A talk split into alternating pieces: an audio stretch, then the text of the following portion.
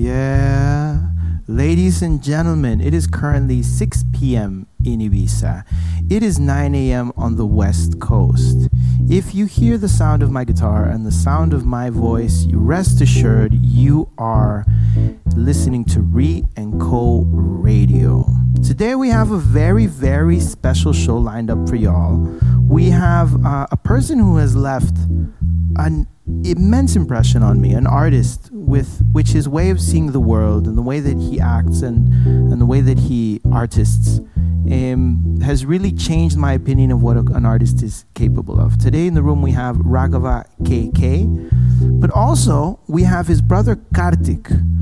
And Karthik is a person which I've tried to describe, but I found it very, very difficult. He's a person who makes sense of the world through mathematical analysis. He's a person who is very deep into uh, investigative, I would say, um, kind of understanding. And so, what we have on the one hand is the left side of the brain, a person who is very artistic, and we also have the right side of the brain, a person who's very good analysis. And believe me, it will be a very pleasant conversation for us all. Also, with us in the room is Amanda Joy Ravenhill from the Buckminster Fuller Institute and the amazing Turquoise. Now, Turquoise is also a person who matches artistry very beautifully with her intellectual insight. So, what we're going to do today, and just to frame this conversation, uh, reminding everybody that the theme is re artistry and co inspiration. And the purpose of this whole conversation, this exchange, is to really try to understand what the role of the artist is in modern society, in the 21st century, what it means to be an artist in the 21st century, and try to understand the impact that the artist can have at this pivotal moment of time when transformation into something other is so, so, so important.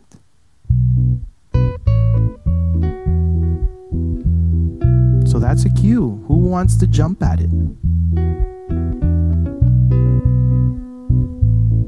I'll jump uh, since everyone else is so shy. Um, I mean, it's it's very fascinating that you said um, that we are in a transform- transformative mo- moment. I think Raghava and I have talked a lot about how there are these two sort of looming things that seem to affect all of humanity. Two issues, maybe maybe maybe more, but the two that we can see more clearly is um, the rise of AI in, threat of automation, the threat of job displacement, the threat of just entering a completely new society, really, in threat and promise. Um, and the other issue, of course, being the climate. And um, what's interesting, the way you phrased it, is I think the past 50, 60 years, art history, art, art history, art, after the after the after the, the disaster of the World War II, especially, has sort of entered into a phase when it's mostly looking at the past or the present, mostly looking at uh, cultural criticism or um, nostalgias or anti nostalgias of the past. But of course, there, is, there, there were moments in art history where art has played this role of actively trying to build the future. And those have been moments, for example, um, you know, in the Russian Revolution, you had all these artists before, of course, the rise of Stalin, who played a pivotal role in trying to imagine and build this beautiful this society that they thought they were building, this new society. So the question is how much, the question that I guess I have for the other people is just how much of a role can artists play in the social imaginary, in, in imagining the future rather than just reacting to the past or the present.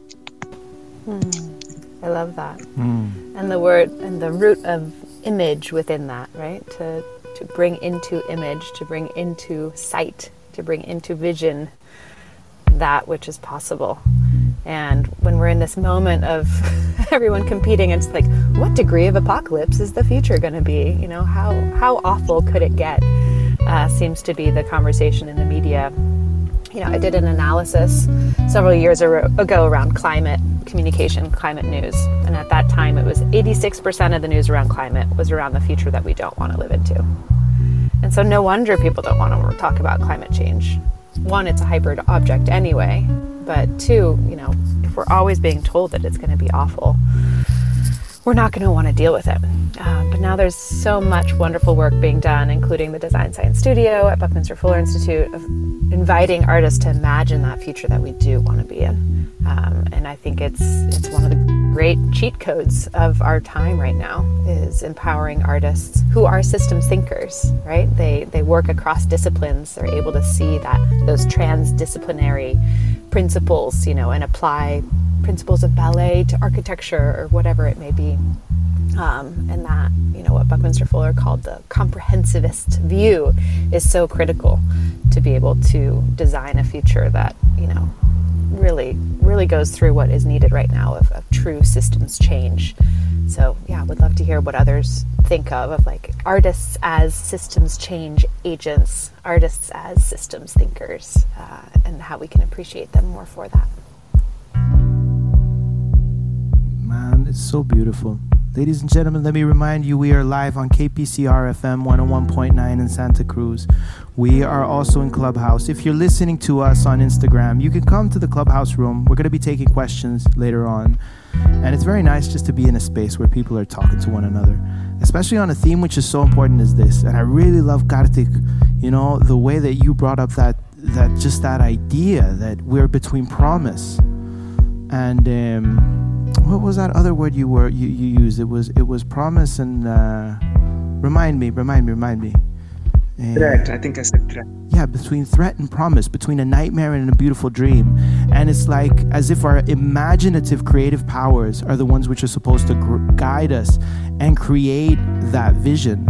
And clearly, you know, when we speak to people who are in deep in sustainability, what we notice is that uh, sustainability is very much based in science. And science is very much about describing things. But what we need now is radical envisioning, a little bit more kind of like ambitious, uninhibited dreaming. And so we find that that the artist's role is uh, I would like at least like to think it's very important. If I can jump in a little, and you know, Karthik and I were both heartbroken a couple of years ago and we landed up in India. And we wrote this thesis called Transcendence for the Post Human Age. What is that object that inspires us to grow, to go beyond who we are, into who we can be? And while doing research on that, Karthik and I came across three emotions that are critical for any sort of transcendence or growth loss, liberation, and mystery. You know, when I went through divorce, a part of me died. And loss brought up anger, insecurity, defensiveness, self judgment, all these emotions associated with loss, aversion, and loss. When we barely experience or give ourselves time to acknowledge the second emotion, which is I can be anything, I can be anybody, I can date anybody, I can do whatever I want now that I'm free. And that's liberation. And the third is actually the most underexplored, which is I have no clue who I will become to truly embrace surprise, to truly embrace mystery. And so, when you have all these three emotions associated with growth, it's important that we focus on all of them the threat, the liberation, the promise, and the fact that we can never know who we are going to become. Absolutely responsible to what Amanda said and about Um, I mean, first uh, starting backwards, um, what Raghav was just speaking about is really a very famous theory of not the of not of religion or of spirituality as defined as a certain set of dogmas, but rather of the experience of what we can call the numinous, that which takes us beyond ourselves, of, of transcendence, really. And it was uh, this famous uh, sort of description of the numinous as mysterium tremendum et fascinans, that is, mystery that's both tremendous, it awes you and yet fascinates you, both repels you and pulls you forward, that we really, really identify with so many experiences. And then sort of go back a little bit and connect back with what Amanda was saying. I think absolutely. I think um, I think for artists to really engage in uh, politics, for example, or um, Amanda mentioned ballet and industrial engineering. Why not? Uh, what we really need also then is an expansion of the idea of what art can be. Because I think we've gotten a little too used to the idea that art is this, this, this, this, this genre, rather than that fundamental exercise of creativity in the face of constraints, rather than um, understanding and realizing that when I write about causality in statistics with uh, with my co-authors that I'm I'm, I'm an artist. Um, I mean, I'm, I'm not saying that as any kind of um, uh, oh everything ev- every creative endeavor is, is art but there, there are situations where you're faced with problems where you do not have uh, logical solutions to that you kind of have to improvise and you kind of have to um, be alive to that moment. And, and, and I think we need to, ex- the reason I keep saying, I think the reason I kept, the reason I said that I think we need to expand our idea of what art is, is once we ghettoize art, once we say, oh, artists are people who create music, artists are people who uh, paint, then we've immediately sort of confined their potential to be um, parts of, of, of parts of society. I mean, the Percy Bysshe Shelley used to say, artists are the legislators of humankind. Now, I think that's a little bit um, little bit ambitious, uh, no such thing. But what he really meant was coming up with the myths that move, coming up with these stories that connect, coming up with the imagination of what the future can be. I think all of this is a vital component of art. Um, I don't, I don't know what you guys think, but I was sort of just responding to what uh, Amanda and Raghava were talking about. Yeah, that's beautiful what you are saying. And I have to agree with you in the sense that, at least the way I understand it, is that we take art as creativity that can be put into a discipline, though creativity is much freer. Like right now, I'm using music, but I'm not playing a song, I'm just messing around.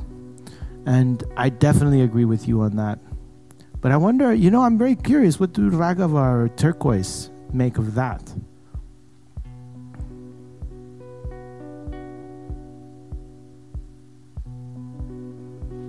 I was waiting to hear the beautiful turquoise.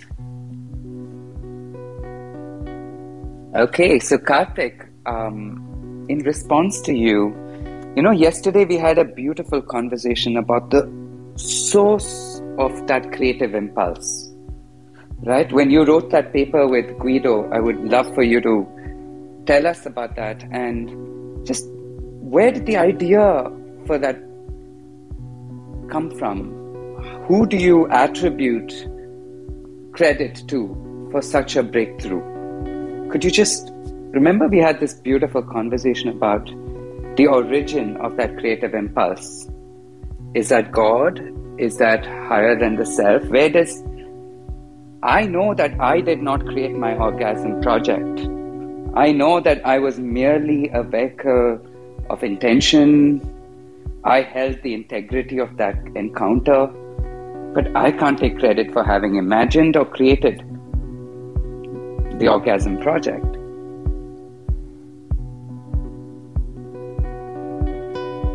I'd love to hear Turquoise say something, but if, if she doesn't, I will jump in and I'll, I'll wait a minute. Turquoise. Okay. Go ahead, Karthik. You go hmm. ahead. Uh, no, I mean, I think uh, more to the point, I think, uh, I mean, I, there's two things I think I want to say in response to that, Raghava. One is, I think we should talk about the very, very, and, and you are much better at talking about this because you've thought about it more about the very strange process we had when we engaged with each other and um, creating your series edges. Um, Raghava basically, uh, to those who don't know, he is an artist. He's worked with multimedia. He's done crazy things. Um, but we had this very intense moment as soon as the pandemic broke out when we engaged with each other in, and, and all I was trying to do, I mean, to, to use a very fanciful metaphor, Socrates says that he doesn't know truth. He's just the midwife of truth um, in, in Plato. So he just sort of questions other people till the truth comes out of them. Um, so since the, the the, the, the theme of today is co-inspiration and co-creation, um, what really what, what happened at that moment was that Raghava mentioned that we had both come through divorces, we were all we were both in a shattered state. And what was really, really mysterious was how we were able to help each other achieve um, a potential sounds a bit of bit, bit cliched, but really feel the energy that's within us express itself through uh, our thoughts, our words, our actions. And um, would love to hear your thoughts on that first. But a very quick response. I mean, it's fascinating where creativity comes from, and different cultures have had such different ideas. If you go back to the Greeks, they thought literally creativity was the spirit that entered you from from outside that's literally what inspiration means inspiration means in breathing or the spirit coming in um, so uh, there were the muses, the muses who the patrons of the various arts that created different sorts of inspirations. As the Sufis, for example, believe that um, there are three levels of reality. One is the ilm al shahada, which is the manifest world, the world that we live in, the world we breathe in, the world we see things in the other being the other, the other opposite pole being the world of the intellectual realities. So, for uh, every beautiful thing, there is an idea of beauty, and we recognize a beautiful thing because beauty exists in this intellectual world, and it's called that ilm al. Um, that's kind of like the world of platonic forms, and in between other is the world of uh, uh, visioning, of visions, of imagination. And it's called ilm al-mithal, which literally means the world of the parables. And it's the world of imagination that they claim we go, we travel into every time we have a veridical dream, a, a true dream, or uh, or uh, a vision, or we make a creative breakthrough. Uh, they believe we actually go there and come back down through a process of ascent and descent called fana and baqa. Um, and I find that fascinating idea. Really, why do I find it fascinating? Not just because it's theoretical, but because I think as Raghava expressed, ultimately, if you really focus on the moments you're being truly creative, you don't really know where it comes from. Um, I don't know if you guys have responses to either of the two, two thoughts. One about the Sufi idea of, of creation as being basically unveiling or kashf, or the, the, other, the other thought, I mean, I really think Raghava should talk about this very weird co creation mm-hmm. process that happened.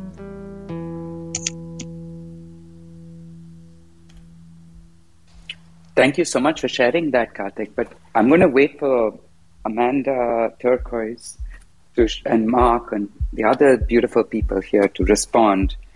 And then we can go into that journey where you and I would fight you know, the funny thing is, Karthik and I are opposites in many ways. And the two of us have had periods in our life where we got along, and there are times when we never got along. We didn't want to see each other. It was so funny that we had to be broken to really help see the magic in each other. I knew he was magical and special. I just know it. And he did the same of me. And we were able to pull out simultaneously the oh genie in each one of us, or the spirit. So, other than making this a love fest, I do want to disagree also, Karthik, with you. It would be lovely for us to to give an example of how we push each other. You know, we are so different. And there were times I see Harshit is in the audience here. He has paid witness to us fighting, not talking, having existential problems with each other. But we end up coming back. We keep coming back to each other. So, anyone else has experienced this? Yeah, well, you know, there are several. There's several things emerging right there. And I think one of them, the most interesting ones for me, is when we understand that creativity doesn't just it doesn't belong to us. It's it's uh, like I don't think Karthik. Uh, I think you said the the example of inspiration is very beautiful, in the sense that it's something that is being channeled or we are inspired. That there is something we are being incepted with that is guiding us. And we have had some really curious conversations here when it comes to consciousness. Like, for example, there was this uh, one saying we had on the show, this one phrase that emerged, where somebody said that you don't know if you're playing music or the music is playing you, where you don't know if you are reciting poetry or the poetry is reciting you. And when we talked a little bit about the Platonic, uh, you know, Platonic uh, figures, Platonic solids, when we were talking a little bit even about Aristotle and the idea, the power of an idea, you kind of start thinking that there are thoughts, there are intentions that are timeless um, that are even that are even without identity, without consciousness. They just kind of permeate. There's like, um, and perhaps what is keeping us from actually exploring this theme of creativity in a constructive manner is ego. To feel that we need to possess it, that this is my work of art, that this is my idea, that this was you know my fantastic way of looking at the universe, which changed everybody's lives. So I would think, yeah, I agree with what you guys are saying. But then my question is, do you think that there's something to do with our ego or our, um, I don't know, with our idealization of being egocentric that is kind of putting us at odds with the creativity that we need to see in the world today? Mm. That brings up for me is just the the fallacy of the kind of lone genius, you know, and being of Buckminster Fuller's legacy, we fight with it all the time. But he was at the center of many different collectives, you know, and so much of what he's known for, the geodesic dome, tensegrity, were really products of a group of people. Um, and that collective also being nature, human and nature interaction. Am I planting the potato? Is the potato having me plant it? Planting the tree, or is the tree, you know, incepting me to to want to plant it?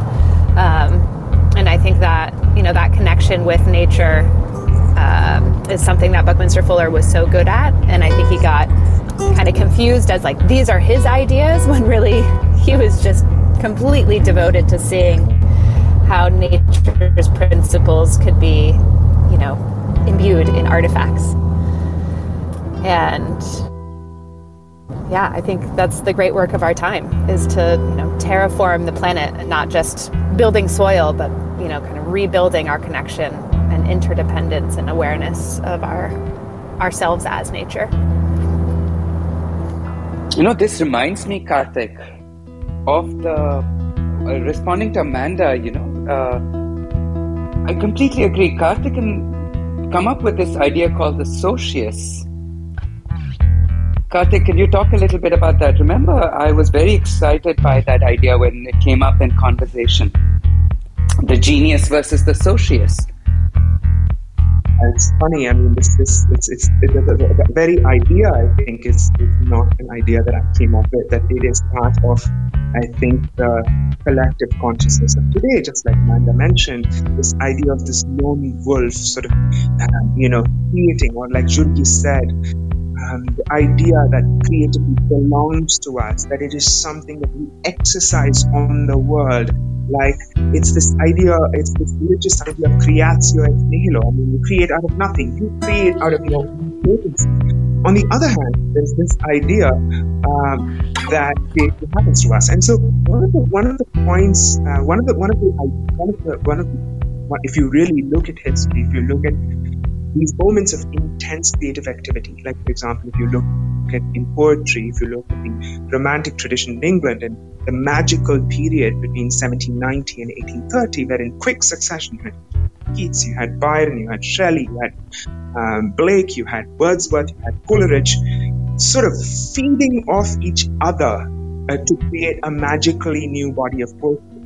Um, when you start looking at movements, movements don't just happen because we are herd creatures. Movements happen because there might be, as Amanda was suggesting, I think, an aspect of our creativity that is ineluctably social, that we, we, we feed off each other in some sense to keep raising each other uh, each other above. So I, one of the conversations with Raghava was saying we shouldn't have this concept of genius. I mean, there, I mean of course, the, the, the, universe, God, I would say God because I'm a believer, um, but whatever word you have for the ultimate, they call it truth, al-haq, or whatever, is channeled um, through certain people, through certain vessels. It cannot be otherwise.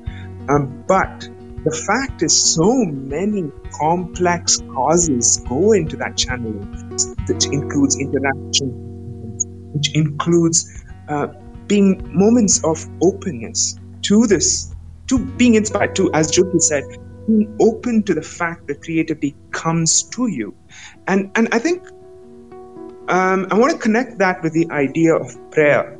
For me, prayer really is openness to this aspect of existence.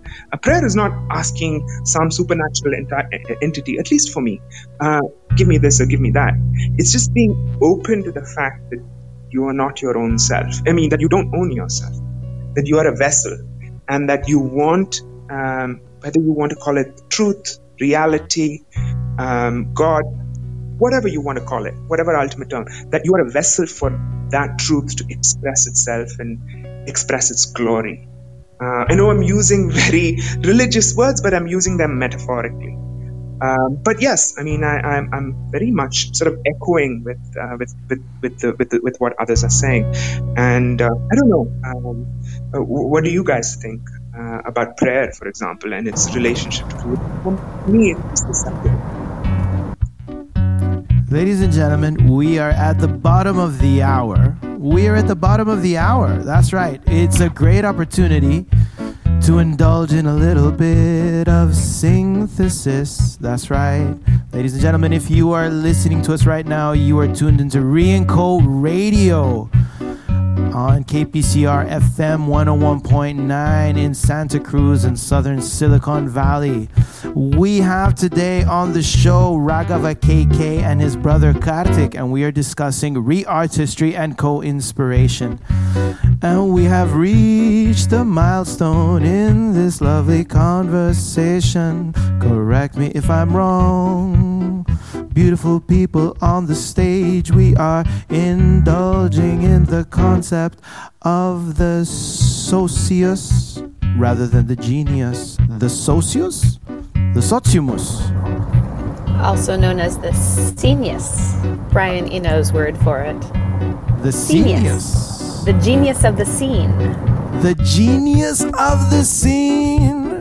He's like a DJ knowing what to spin for his friends. He's connected and everybody's connected. I think that's curious. I mean, some I've heard so many artists who weren't really artists at all in terms of kind of like uh, knowing how to weave words with um, with a typewriter or to create beautiful tapestries or to paint or even to sing to save their lives. But what they knew was how to tap into the zeitgeist and the feeling of human beings and actually transcend their own egos i think in a sense to connect with something um, much deeper which is goes beyond um, individual aspirations. So I would like to invite you to do a synthesis on this. Can we get the lovely, can we get the lovely Amanda to comment on the synthesis a bit more? I find it curious and alluring. The curious, the curious genius the cultural scene, the genius of the cultural scene. The oh. cultural scene. Raghava, do you sing? Absolutely not. I just cannot sing with you. You are too good for this, my friend. I love how you just proved yourself wrong. I'm wondering if we could get the academic to prove us all wrong by singing along. Karthik, can we hear a beautiful synthesis idea from a you? Is it possible to do?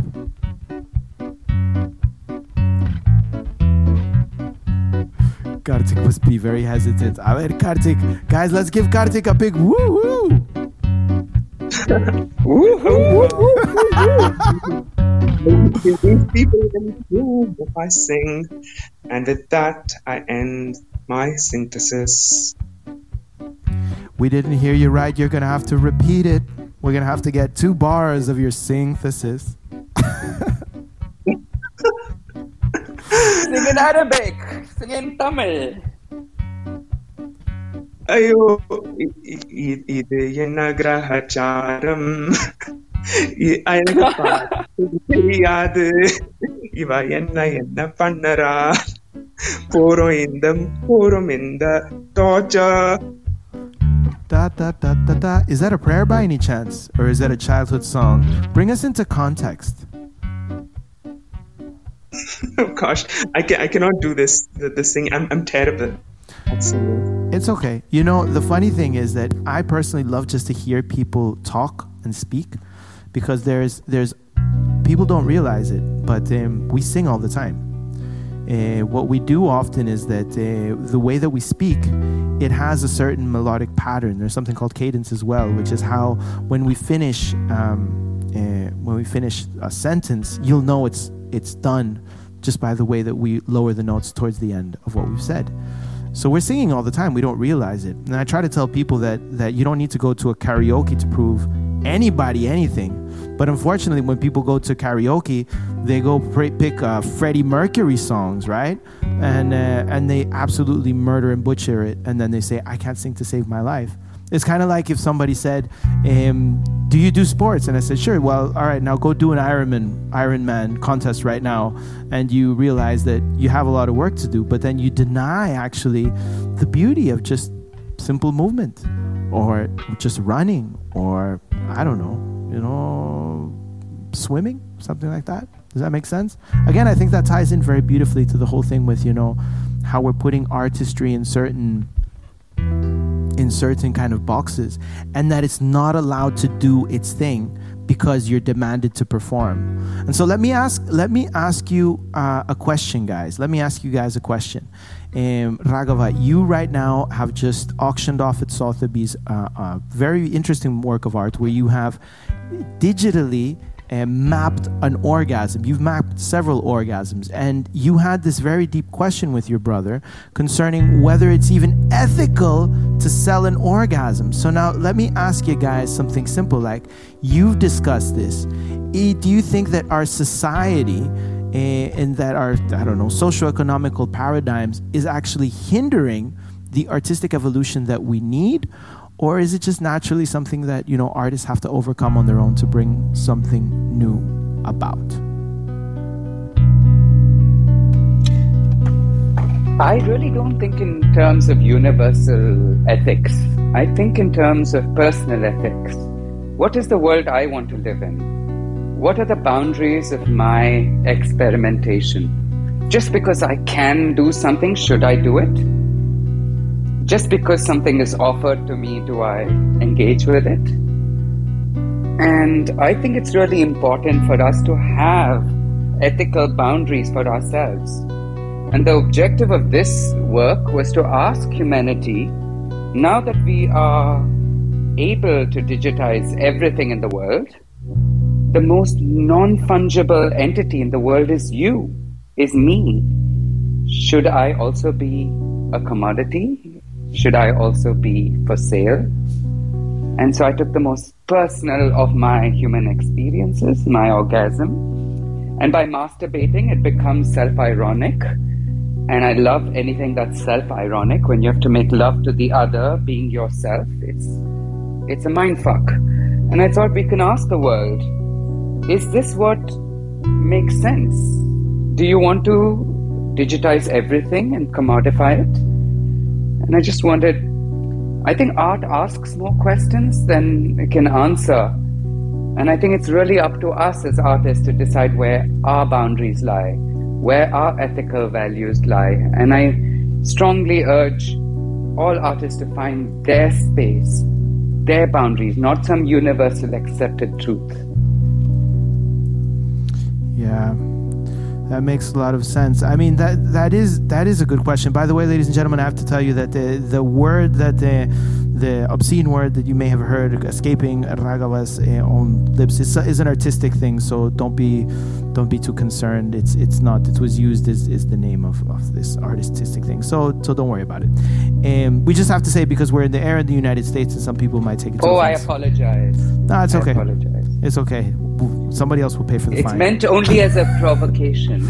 no, no, but listen, it's it's a great provocation. I mean, that is the question. Um, I I for a period of my life, I stopped making music commercially because I thought that there were things that are priceless, and the, the moment that you start commodifying things that should be priceless, um, you you become cynical, and it's it's very beautiful. I think uh, Oscar Wilde's uh, quote, which says that a cynic is a person who knows the price of everything, but doesn't understand the value of them. And and and that is, I think, very very well described where we're at. But I maybe let's get somebody else's opinion on this. Turquoise, Karthik, what do you think about that? You know, the tension, um, you know, the tension between the artist and the economic space. Is it just something that defines his art form or something that he should fight against? Is it natural that there's that sense of tensegrity there, or is it just uh, is it just um, not not not beneficial for that artistic development, guys?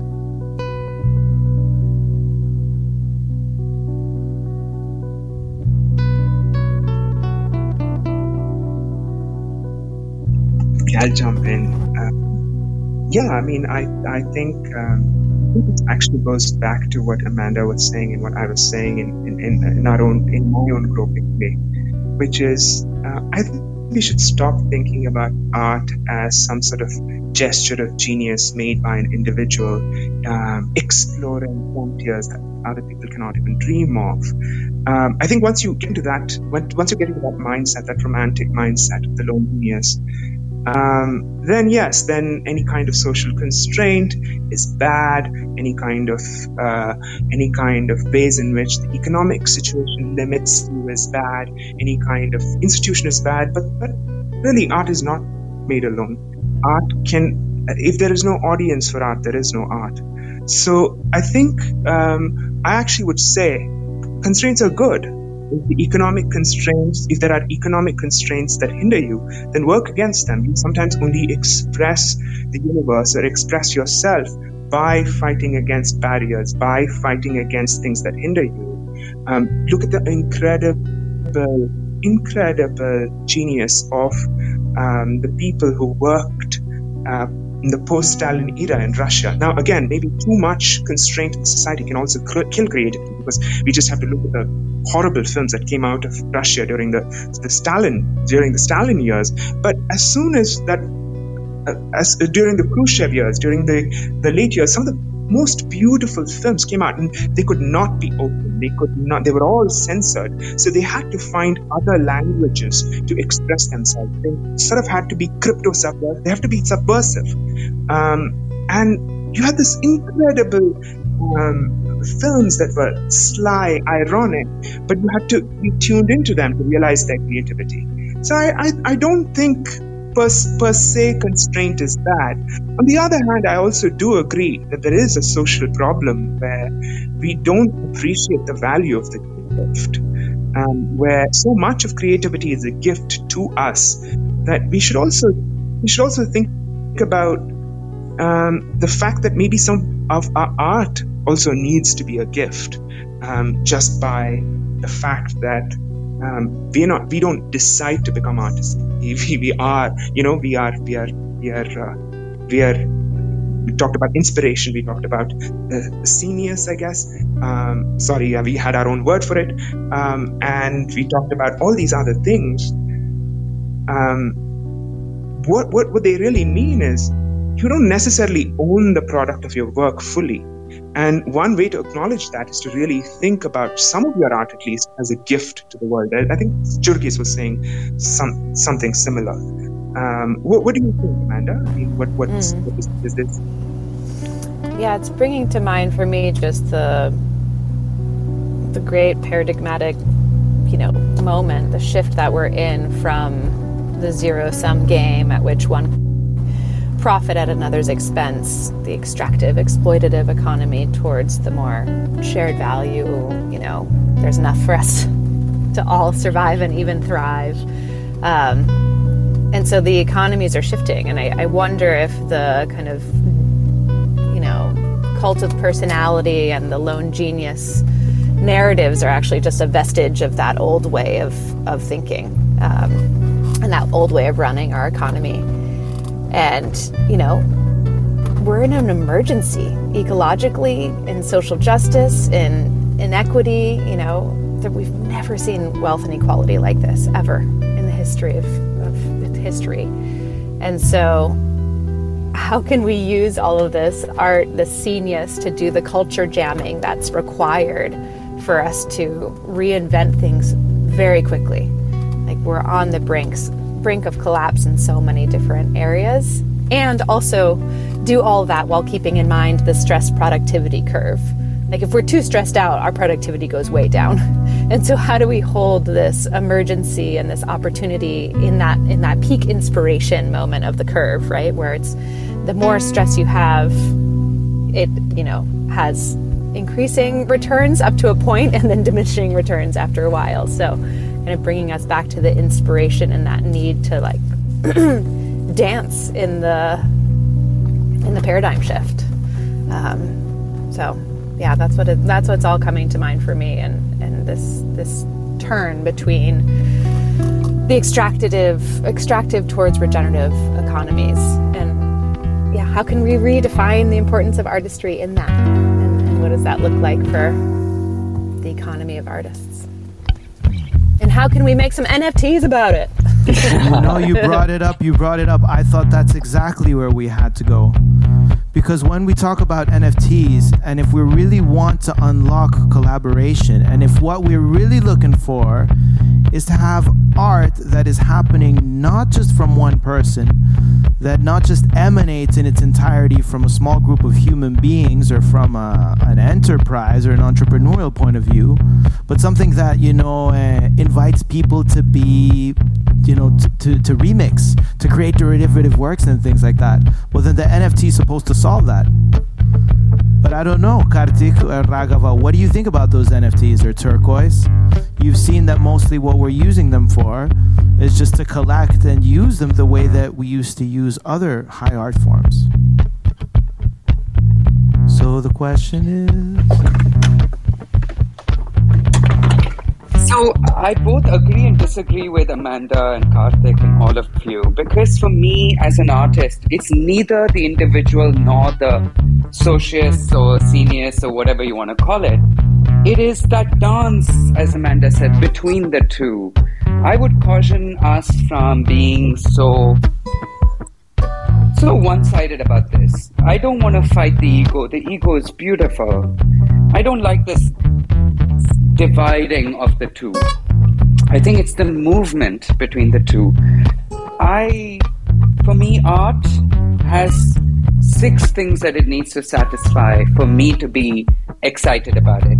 One, it has Wait, to be less exclusive. Raghava, Raghava, Raghava, let's do it like this. We're gonna we're gonna yell one, two, three, four, five, six. Oh, you're gonna and you're gonna say them, all right? Just to, just to make it a little bit okay, more fun, like a Sesame okay. Street thing. Ready? Here we go. Uh, uh, yeah. One. Exclusive to inclusive. Very, very good. Exclusive to inclusive. Go. Two. Hopeless to hopeful. That's beautiful. All right, now give me number three. Causing anxiety to healing. Anxiety to healing. Give me number four. Backward facing to future facing. Future facing. Future facing. Five. Academic to relevant. Ooh, that sounded like a burn. Academic to relevant. To re- re- re- re- relevant. Give me six. a commodity to a way of life. From, from a commodity the down, the way, the to down,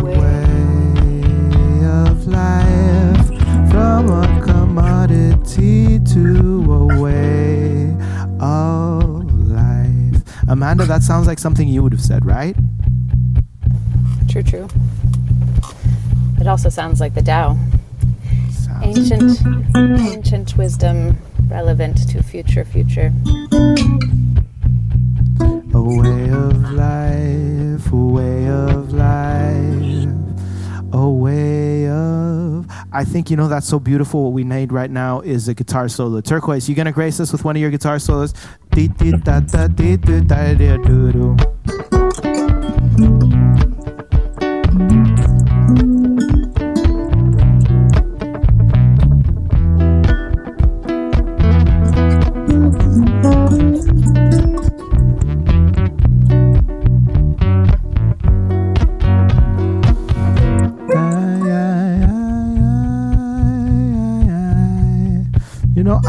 Love these rooms. I think I think everything I've heard from Raghava, Karthik, Amanda, and Turquoise, it should be gospel. People should repeat it every Sunday. And I think it's just because it kind of adds perspective. When you're lost in the menial tasks of the everyday life, you sometimes really forget that there's a deeper way of looking at things. And so I'm tremendously thankful that we have this opportunity to be together and just uh, massage each other's each other's um, minds with these beautiful um, I don't know words, concepts, ideas. Ladies and gentlemen, this is Re&Co Radio. You are listening to us live on KPCR FM 101.9. You might also be hearing us here on the Clubhouse Room or on Instagram or on Facebook. Keep in mind that we meet every Wednesday, 9 a.m. Pacific, 4 p.m. GMT, to share regenerative ideas and just to make music together in the process.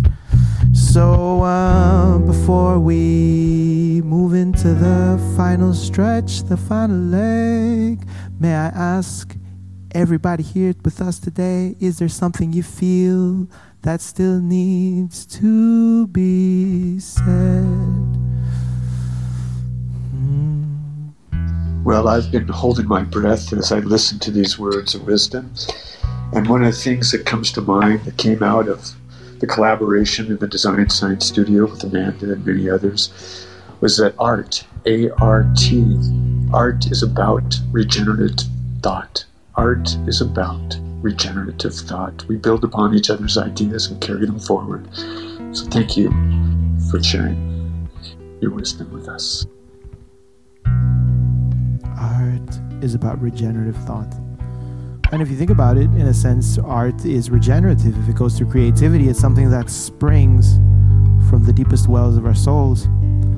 And uh, I think it doesn't expire, which is a good question, Raghava. What do you think that age? I mean, you've been making art forever and ever. You're considered an artistic veteran in India, but you're not. You're not that old either. So, tell me how you feel that the years have changed your perspective to art and your role in society. Wow, that's a, an interesting question. You know, it's gone a whole circle. You know, it started off by trying to participate, trying to fit in. Initially, it's a it's a stroke of of surprise that you can create art. Then you try to fit in, and then you try to separate yourself, and then you don't give a a damn after some point. and for me, art, I will leave you with one thought. I was I met this gentleman who had come from a concentration camp, who had survived a concentration camp, and he said every day we were stripped naked and kept outside, and we were whipped if we moved. He said there was no reason to live. But I asked God every day, show me one sign to live another day. And he said, every day, he either saw a feather fall from the sky, and he said, That's my sign. or he saw the light between the trees and he said, That's my sign. For me, that is art. It has no truth in itself, it has no ultimate promise. It evokes, it connects, it inspires, it gives hope. For me, that is art. I don't take myself that seriously. At the same time, I take my own ethics and my life seriously. So, I don't know what art means to culturally, historically, but personally, it is a tool of transcendence and a tool of hope for a better world for all of us. That's so lovely. You said that, but you killed the conversation in the process because when you say something that it's a tool of transcendence, that it, it transcends even truth itself, then even Karthik has nothing to say to that. Perhaps I'm wrong. you will be wrong. we always fight. Karthik, bring it on. Bring it on, Karthik. I, I, I, agree. I mean, there's nothing to bring bring on. I mean, I, I, I want to also read. I mean, I guess two responses. One is, for me, art is re- more than more than more than an activity of doing something. It's it's really a way of seeing. And when you said science, um, that that brought to mind this very notion that, ev- like, this very Sufi notion called uh, this notion that there are basically three big signs of God in the world. called ayat, and the ayat is the sign. Uh, that is your own heart, the heavens above, which is nature, and language, the Quran or the, by, the, the or, or the, the, revelation. And, um, and, and, and so I, the, what I'm trying to get at is looking at these things as signs of ultimate reality. That that word "sign" is a very beautiful word and a very very important word for me. Because it's it's that word where I, I try to where I try to look at reality artistically, where I try to look at reality as something that requires interpretation, where I look at every little thing as something that is pointing to something beyond itself, where I look at every little thing as something that deserves my attention. I think that's art for me, ultimately. So I, I profoundly agree. So I have nothing to to disagree with. Hmm. Something that deserves our attention. Something that deserves our attention. It's curious. They say an entertainer is a person who holds attention because to entertain is to hold attention. There is also the idea of entrainment. When a, I know entrainment usually is, is prescribed or used in another in other contexts, but when you talk about attention, that attention just becomes aware of itself. So when that happens collectively, when people start bringing their attention together, actually is one of those moments where you have very, very strong metaphysical or esoteric potential because you're actually just playing in awareness and belief, which is curious, you know? So, do you think that in that sense, it is the artists which are ultimately the magicians, the sorcerers, or maybe use the word um, shamans nowadays, which kind of have that mission to entrain, to play with that attention, and to make us understand what is worth our appreciation or not. I know the poets for sure have to do that, but, but you know, I've heard that poetry is something passe. Does anybody want to prove me wrong?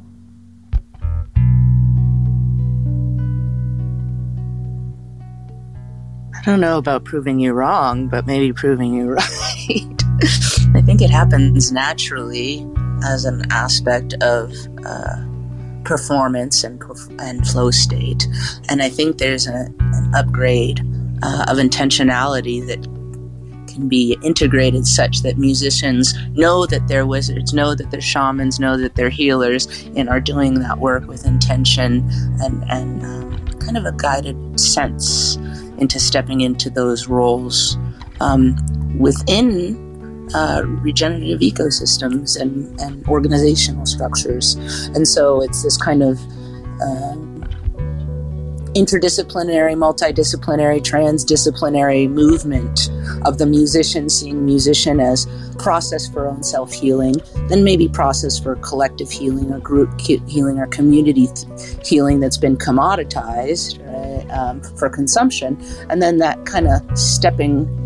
Uh, out of that or into a new mask or into a new costume or into a new role um, that uh, can do that dance. Uh, sort of a sage movement. Hmm. I think of it as very similar to what Turquoise said. You know, that sage movement for me is how do you go from being a speculator to a believer? What is that process of conversion? Is it sudden? Is it long term? Karthik and I were talking about prayer as possibly the answer to this problem to go from speculation to believer. And I think artists play that role of converting through the encounter, a sacred encounter. You design that encounter to to be that feather, to be that that conversion moment.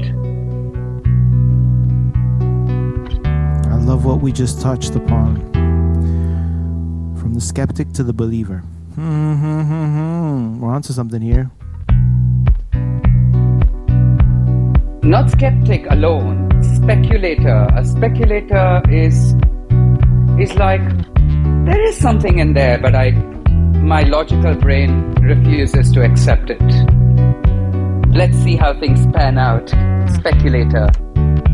Like in the sense of yeah. That. Sorry, go ahead, turquoise. I was just that that idea of speculator and, and participatory process of embodiment is what I'm asking about how that process, how that conversion happens, and what was coming up for me is the participatory participatory learning of co-creation. So participating with the musician or with the artist in some aspect in group that kind of transforms your body through somatic experience, whether that's dance or singing or um, arting along with the artist. There's like a with and through that can happen. I think that transforms us in ways that the cognitive aspect of um, uh, digestion or whatever, cognitively grokking an experience isn't the same as spiritually or embodied or somatic or any of those things. And I think that lands a little stronger um, and transitions us so that's a, that's a little piece that's coming up for me as part of the process. It turns out that there are two ways you can transform immediate or slowly, of your own determination to transform or of complete surrender. And it turns out that this is a space that I would like to understand and study deeply.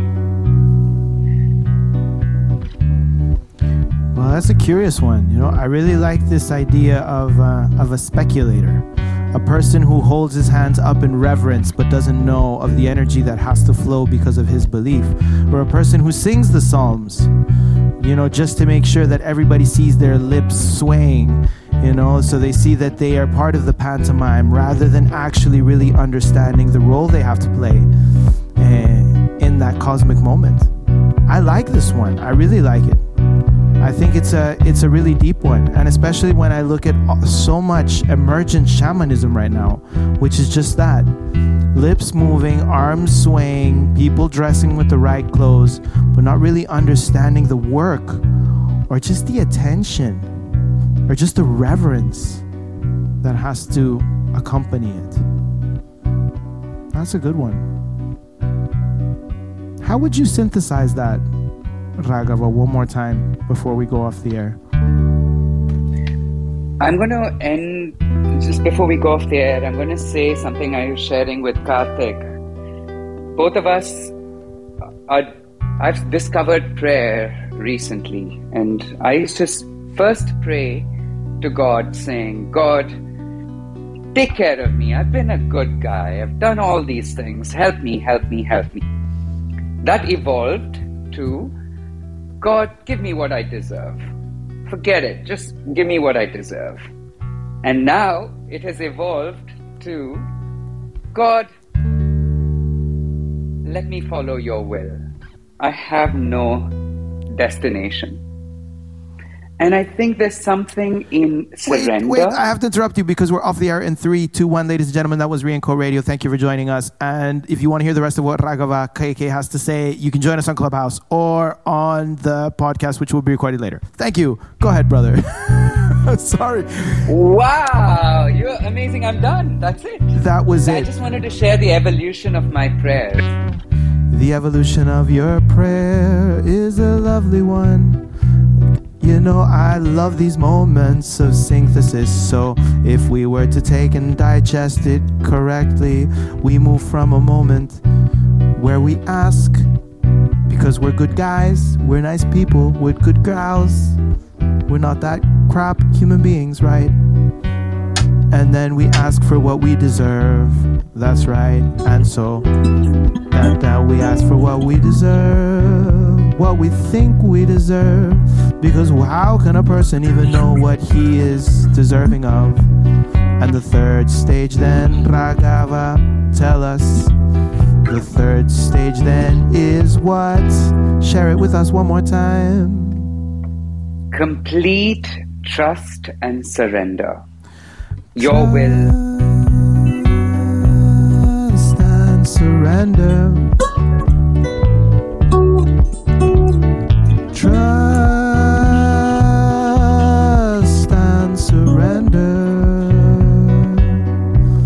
All right, who's gonna sing along? Trust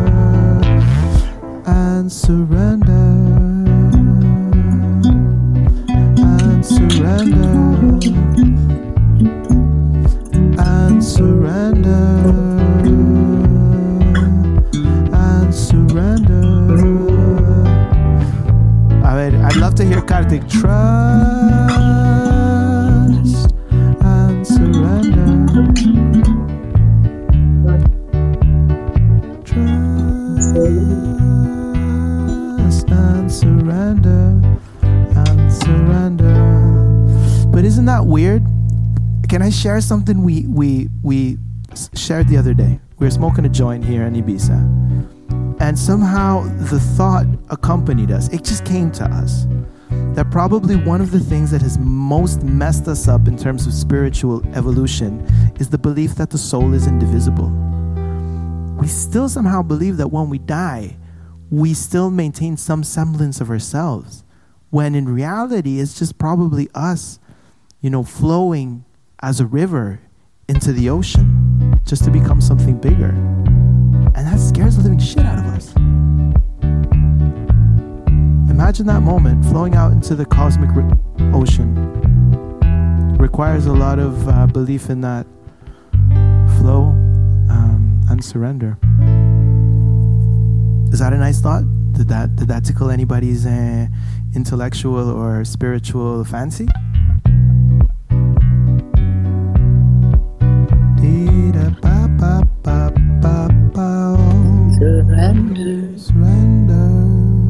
Ladies and gentlemen, thank you very much for such a beautiful, beautiful show. I am absolutely elated, and I'm so happy you two guys made it.